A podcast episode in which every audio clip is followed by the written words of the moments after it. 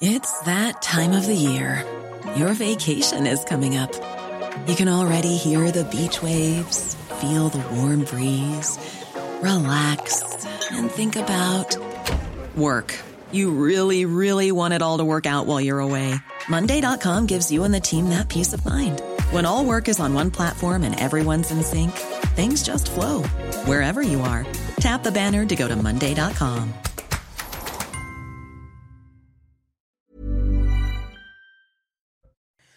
Les Bleus ont tenu leur rang ce mardi soir pour leur premier match de cette Coupe du Monde face à l'Australie. Large victoire 4 buts à 1. On y revient en longueur en début de ce journal.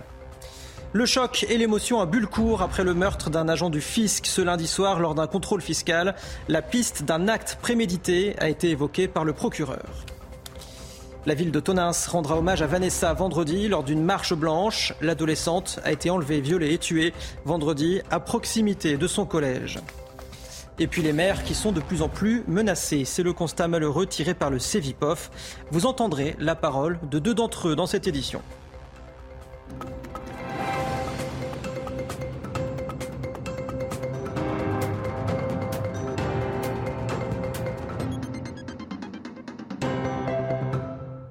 Bonsoir à tous, merci d'être avec nous dans votre édition de la nuit. Carton plein donc pour les Bleus qui se sont imposés 4 buts à 1 face à l'Australie ce mardi soir pour leur premier match de cette Coupe du Monde.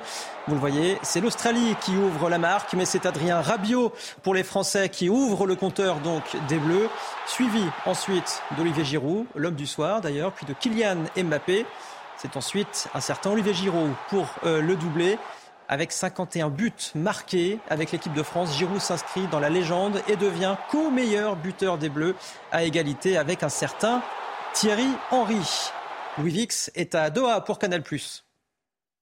10 minutes de rodage, un but de l'Australie, une nouvelle blessure grave, celle de Lucas Hernandez qui euh, devrait priver le latéral du Bayern Munich de la suite de la Coupe du Monde. Et puis, et puis les champions du monde en titre ont haussé le ton. Euh, il y a 4 ans, euh, ce même match inaugural dans la Coupe du Monde en Russie face à l'Australie avait été poussif compliqué. Cette fois, ça a été limpide, un succès 4 buts à 1. Et pourtant, il y avait des doutes, ou en tout cas, on avait hâte de voir euh, des joueurs euh, inexpérimentés, hein, puisque Dayo Upamecano et Ibrahim Konaté, par exemple, qui formaient la charnière centrale, découvraient le parfum si particulier d'un match de Coupe du Monde. Ils ont livré une prestation très sérieuse, tout comme le duo du milieu, Chouameni Rabiot, qui a la lourde tâche de faire oublier Paul Pogba et N'Golo Kanté. Rabiot était excellent, euh, buteur de la tête d'abord, passeur ensuite pour Olivier Giroud, et puis que dire de l'animation offensive le quatuor Griezmann, Dembélé, Bappé, euh, Giroud a régalé. Un doublé pour Giroud, un but pour Kylian Bappé, un Ousmane Dembélé euh, qui a confirmé que depuis 4 ans, il avait franchi plusieurs paliers avec son club euh, du FC Barcelone. Un Antoine Griezmann complètement libéré. C'est vrai que c'est le système dans lequel les Bleus ont été sacrés champions du monde en Russie. Ils ont leur repère, ils frappent un grand coup d'entrée parce que les Danois, eux, ont été tenus en échec face aux Tunisiens. Les Bleus sont en tête de leur groupe et vont aborder avec pas mal de confiance et une bonne dose de sérénité le deuxième rendez-vous dès samedi face à la sélection danoise qui reste tout de même sur deux victoires d'affilée ces derniers mois face à l'équipe de France. Et vous l'avez vu en photo, Olivier Giroud, c'est l'homme donc euh, du soir. Et justement, le sélectionneur Didier Deschamps eh bien, s'est exprimé à son sujet. Au-delà de, des records, c'est surtout le fait euh, de ce qu'il fait sur le terrain, ce qu'il a toujours fait.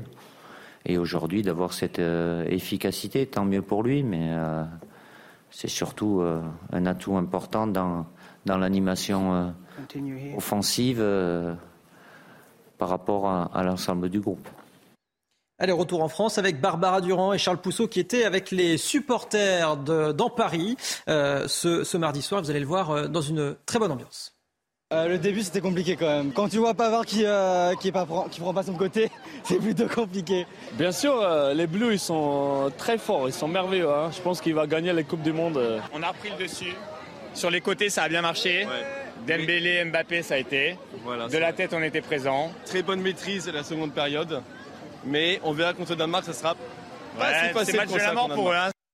Allez, rendez-vous dans une euh, poignée de minutes pour le reste des résultats de cette journée de, Coupe du Monde. Dans le reste de l'actualité, il avait 43 ans, c'était un agent du fisc. Il a été tué lors d'un contrôle lundi soir à Bullecourt dans le Pas-de-Calais. Le meurtrier présumé, un brocanteur, s'est ensuite donné la mort. Sur place, l'émotion était vive ce mardi. Maxime Lavandier avec Régine Delfour et Sacha Robin.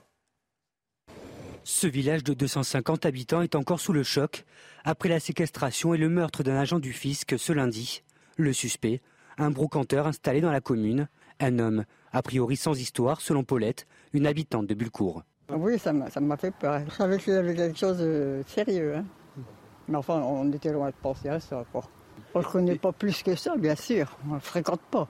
Sous le choc, le maire de Bulcourt, Éric Bianchin, peine à expliquer le geste de ce brocanteur, pourtant intégré dans la vie locale. On ne sait pas quoi faire, on ne sait pas surtout expliquer son geste. Après, c'était euh, une personne qui était connue dans le village, qui était serviable, qui, euh, a travaillé aussi pour euh, le comité des fêtes. Hein. Va réunir le, conseil municipal, voir ce qu'on peut faire, comment expliquer aussi aux gens. Ce matin, c'est vrai qu'il y avait des, enfants qui étaient à l'arrêt de bus et qui me posaient la question et savoir euh, répondre, c'est pas pas évident pour des enfants. Après avoir rendu hommage à l'agent du fisc hier au Sénat, Gabriel Attal s'est déplacé à Arras ce mardi. Le ministre délégué au compte public a pu s'entretenir avec ses collègues qui ont décrit l'agent comme un chef d'équipe. Tous ces collègues que j'ai pu euh, rencontrer décrivent euh, unanimement comme une figure euh, rassurante, solidaire, un vrai chef d'équipe toujours aux côtés de ses collègues. Aujourd'hui, la République pleure l'un des siens. Ce mercredi, un hommage sera rendu à la victime dans l'ensemble des services fiscaux. Et le procureur de la République d'Arras a tenu une conférence de presse ce mardi après-midi. Il a donné plus de détails sur le profil du meurtrier présumé.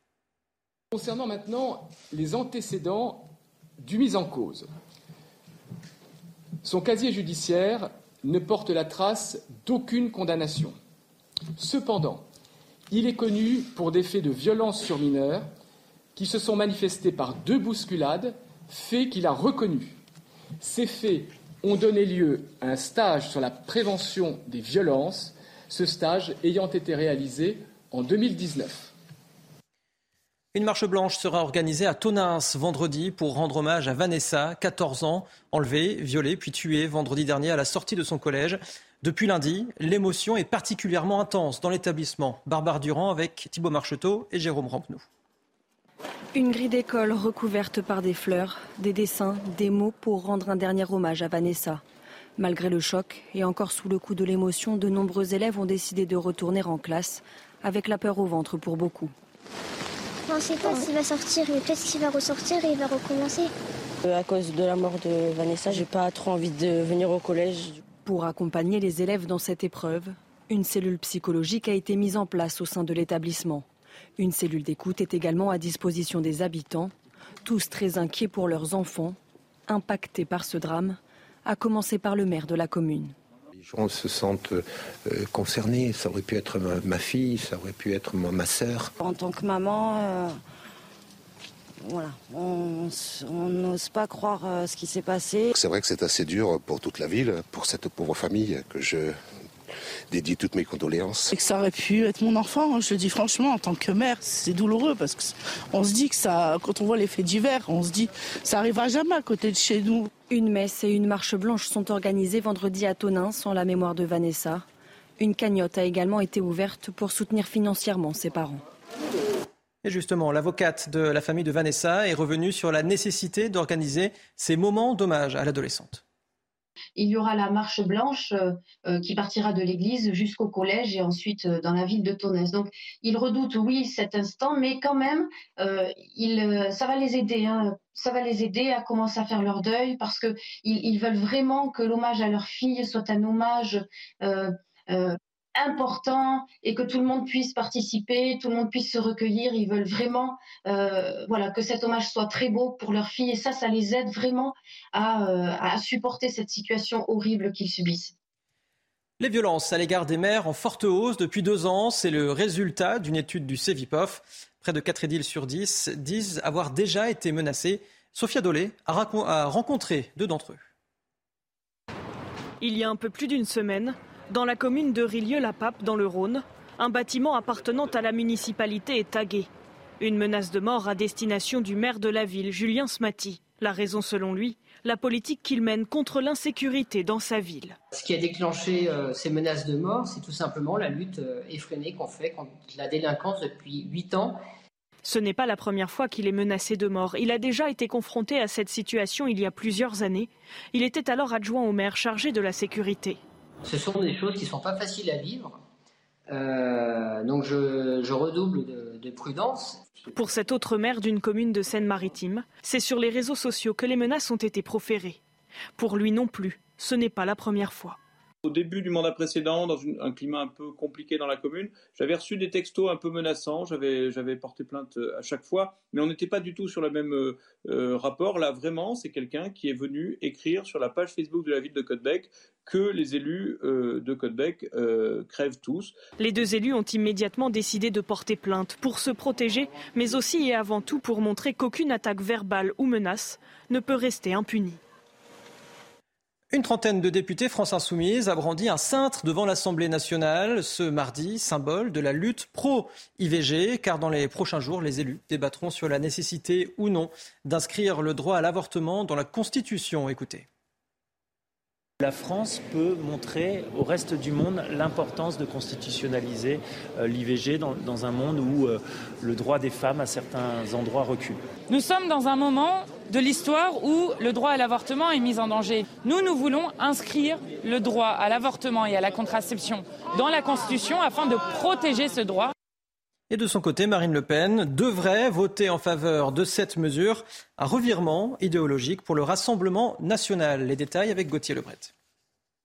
Oui, Marine Le Pen a déposé un amendement hier qui propose d'inscrire dans la Constitution la loi Veil sur l'avortement. C'est un vrai changement de cap, une volte-face politique, puisqu'il y a à peine une semaine, dans les colonnes du JDD, Marine Le Pen se prononçait contre l'inscription de l'IVG dans la Constitution, expliquant qu'il ne fallait pas importer les débats américains en France. Alors il faut dire que Marine Le Pen est plutôt mal à l'aise sur cette question et elle est obligée euh, d'y répondre puisque jeudi, la France insoumise va faire une proposition de loi pour constitutionnaliser justement l'avortement lors de leur journée euh, de niche parlementaire où ils peuvent faire plusieurs propositions de loi, les députés insoumis. Il y aura par exemple la corrida et donc l'inscription de l'IVG dans la Constitution. Sauf que Marine Le Pen décide donc de changer euh, de cap. Alors pourquoi? Eh bien, la raison officielle invoquée par la présidente du groupe RN à l'Assemblée, c'est de dire que les députés insoumis ne fixent pas un délai dans leur proposition euh, de loi. Le délai légal aujourd'hui, il est à 14 semaines. D'ailleurs, il était à 12 semaines. Il a été prolongé donc de deux semaines. Marine Le Pen était contre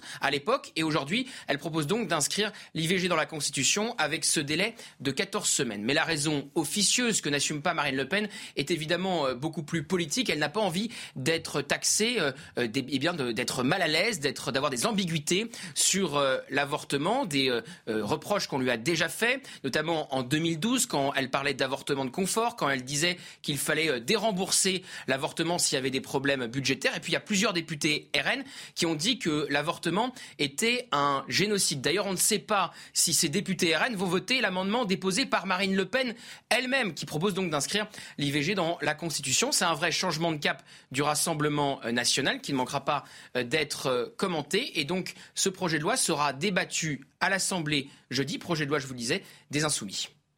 Le projet de loi de programmation et d'orientation du ministère de l'Intérieur a été largement adopté par l'Assemblée nationale, un texte qui prévoit 15 milliards d'euros supplémentaires aux forces de l'ordre, notamment sur 5 ans, 11 nouvelles unités de forces mobiles spécialisées dans l'intervention rapide et également 200 brigades de gendarmerie seront créées. Élodie Huchard était à l'Assemblée ce mardi. Il n'y avait pas beaucoup de suspense quant à l'adoption de cette loi. La question, c'était plutôt de savoir avec quel nombre de voix Gérald Darmanin allait pouvoir faire passer son texte. 419 voix pour, 116 voix contre. Le ministre de l'Intérieur qui s'est évidemment félicité de l'adoption euh, de cette loi, qui a souligné le travail de co-construction puisque 40% des amendements adoptés viennent de l'opposition. Il n'y avait pas de suspense. Il y avait déjà eu le feu vert du Sénat. Il faut dire que forcément, ce texte fait plaisir à droite. Il alloue 15 milliards de plus en 5 ans pour le ministère de l'Intérieur pour les forces de l'ordre, pour la lutte contre l'insécurité. Même Marine Le Pen avait parlé de petites victoires idéologiques. Là où ça coinçait un petit peu plus, c'est dans les rangs de la gauche. Les écologistes, les euh, LFI étaient contre cette loi, mais du côté du Parti socialiste, certains députés estimaient qu'il y avait quand même des choses intéressantes dans le texte. Alors la prochaine grande loi pour Gérald Darmanin, ça sera la loi immigration. Il en a parlé déjà ce mardi à l'Assemblée nationale et sur un texte euh, très compliqué et très politique, la tâche pourrait être un peu moins facile pour le ministre de l'Intérieur. Le congrès des maires s'est ouvert ce mardi à Paris. Des élus parfois impuissants face à la flambée du coût de l'énergie. Et les édiles, pour beaucoup, demandent l'aide de l'État. Voyez ce reportage dans une commune de 2300 habitants, Loire-Atlantique, où le projet phare du mandat de l'équipe municipale pourrait bien rester dans les cartons. Michael Chailloux. Dreyféac, sa mairie, son école, ses salles communales, c'est environ 3000 mètres carrés de bâtiments publics qu'il faut éclairer et chauffer. Grâce à des minuteries et un éclairage public LED, la commune rurale a déjà fait 30% d'économies sur sa facture, mais ça ne sera pas suffisant vu l'envolée des tarifs qui se profile au 1er janvier. On nous annonce une augmentation pour les collectivités de 82% en électricité et 60% en gaz. C'est 30 à 35 000 euros supplémentaires sur la facture d'énergie de la commune qui inquiète aussi les 2300 habitants. On craint que des établissements comme les périscolaires, comme le restaurant scolaire ne se fassent pas euh, dans les délais qui étaient prévus ou voire pas du tout. Cette maman ne croit pas si bien dire le plan du futur restaurant scolaire, pour le moment, va rester à l'état de papier. Nous l'avons mis un petit peu en stand-by euh, pour vérifier que nous avions bien les capacités à investir euh, pour ce projet qui est quand même le projet du mandat. La hausse de l'énergie et l'envolée du coût des matériaux mettent un coup de frein au projet d'avenir de Dreyféac. Le maire en appelle à l'État. Le bouclier tarifaire serait déjà une, une mesure euh, qui permettrait de, de en tout cas d'éviter de, ces hausses à deux chiffres. Un bouclier tarifaire pour les collectivités locales comme celui qui existe déjà pour les particuliers. C'est la revendication partagée par de nombreux maires de communes rurales de France. Les pharmaciens alertent sur le retard important de la campagne vaccinale contre la grippe cette année. Les deux principaux syndicats redoutent une épidémie particulièrement intense cet hiver. Écoutez. Le risque d'une épidémie de grippe qui échapperait et qui serait vraiment euh, importante du fait d'une moindre immunité de la population, ce serait avant tout l'engorgement des hôpitaux, l'engorgement des urgences, mais surtout l'engorgement aussi de la médecine de ville. Il faut rappeler la grande difficulté dans laquelle nous sommes, nous généralistes, d'assurer pendant l'hiver, là on a l'épidémie de bronchiolite, mais il y a, d'autres euh, choses qui nous attendent, toutes les pathologies, toutes les maladies un petit peu de la mauvaise saison. Nos consultations seront engorgés effectivement par des gens grippés. C'est quand même mieux de prévoir les choses à l'avance et de se prémunir. L'été dernier a été particulièrement meurtrier en France. Plus de 10 000 décès en excès ont été recensés. Les passages, aux, les passages aux urgences ont par ailleurs doublé. Les appels à SOS médecins ont triplé. Et si les causes de surmortalité sont nombreuses, les trois vagues de canicule ainsi que le Covid sont les principales responsables de ces chiffres donc de cet été. L'actualité à l'étranger avec la guerre en Ukraine, les autorités du pays ont commencé à évacuer hier les civils des sections récemment libérées des régions de Kherson et de Mykolaiv. Une population particulièrement exposée à cause du manque de chauffage, d'électricité et d'eau à cause des bombardements russes. Voyez le récit de Sandra Chiombo. Sans eau ni électricité depuis plusieurs semaines, les habitants de Kherson vont désormais en puiser dans le fleuve Dniepr qui borde la ville, malgré la menace russe permanente.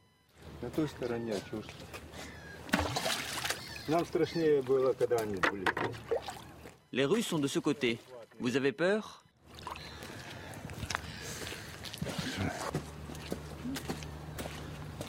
Nous étions plus effrayés quand ils étaient ici.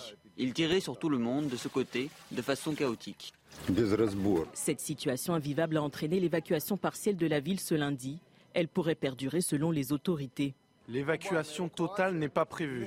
Cependant, nous envisageons une telle possibilité si la situation s'aggrave ou si nous ne pouvons pas résoudre les problèmes d'utilité. De son côté, l'Organisation mondiale de la santé alerte. Nous nous attendons à ce que 2 à 3 millions de personnes supplémentaires quittent leur maison à la recherche de chaleur et de sécurité.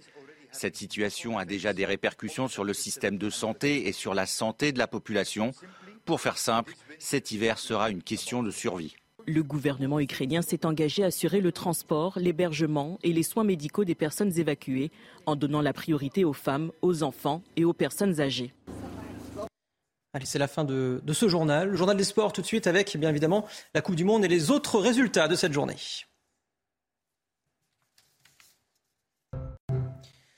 Et on commence avec la première sensation de cette Coupe du Monde, l'Arabie Saoudite, qui a battu euh, ce mardi l'Argentine de Lionel Messi, 2 buts à 1. Les joueurs et l'entraîneur français, Hervé Renard, ont signé la plus belle des victoires euh, du football, en tout cas de l'Arabie euh, Saoudite. Le roi, d'ailleurs, d'Arabie Saoudite a déclaré un jour férié pour les travailleurs ainsi que les étudiants. Voyez la réaction des supporters. Je ne m'y attendais pas. Aucun des Saoudiens ne s'y attendait. Mais ils l'ont fait.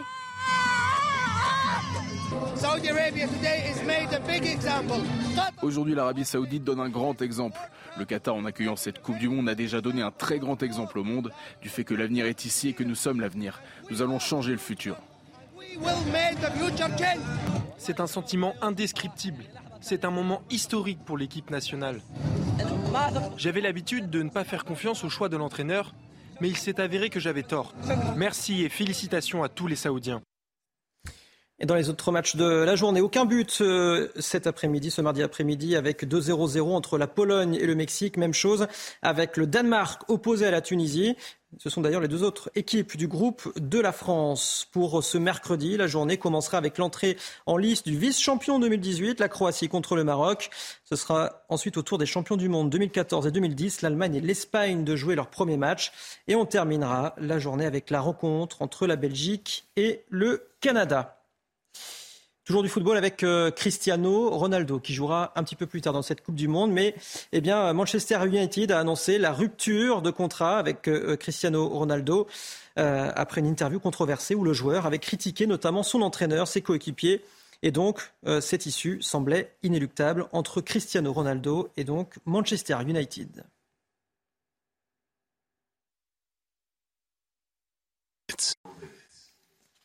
Allez, restez bien sur CNews. Dans un instant, nous reviendrons évidemment sur ce carton plein pour les Bleus. L'équipe de France qui s'est imposée 4-1 face à l'Australie ce mardi soir pour euh, le premier match des Bleus dans cette Coupe du Monde. Des buts signés Adrien Rabiot, Kylian Mbappé et un doublé d'un certain Olivier Giroud. Retrouvez tous nos programmes et plus sur cnews.fr.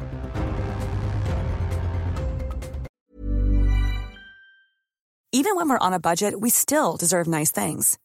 Quince is a place to scoop up stunning high-end goods for 50 to 80% less than similar brands. They have buttery soft cashmere sweaters starting at $50, luxurious Italian leather bags, and so much more. Plus, Quince only works with factories that use safe, ethical, and responsible manufacturing. Get the high-end goods you'll love without the high price tag with Quince. Go to quince.com/style for free shipping and 365-day returns.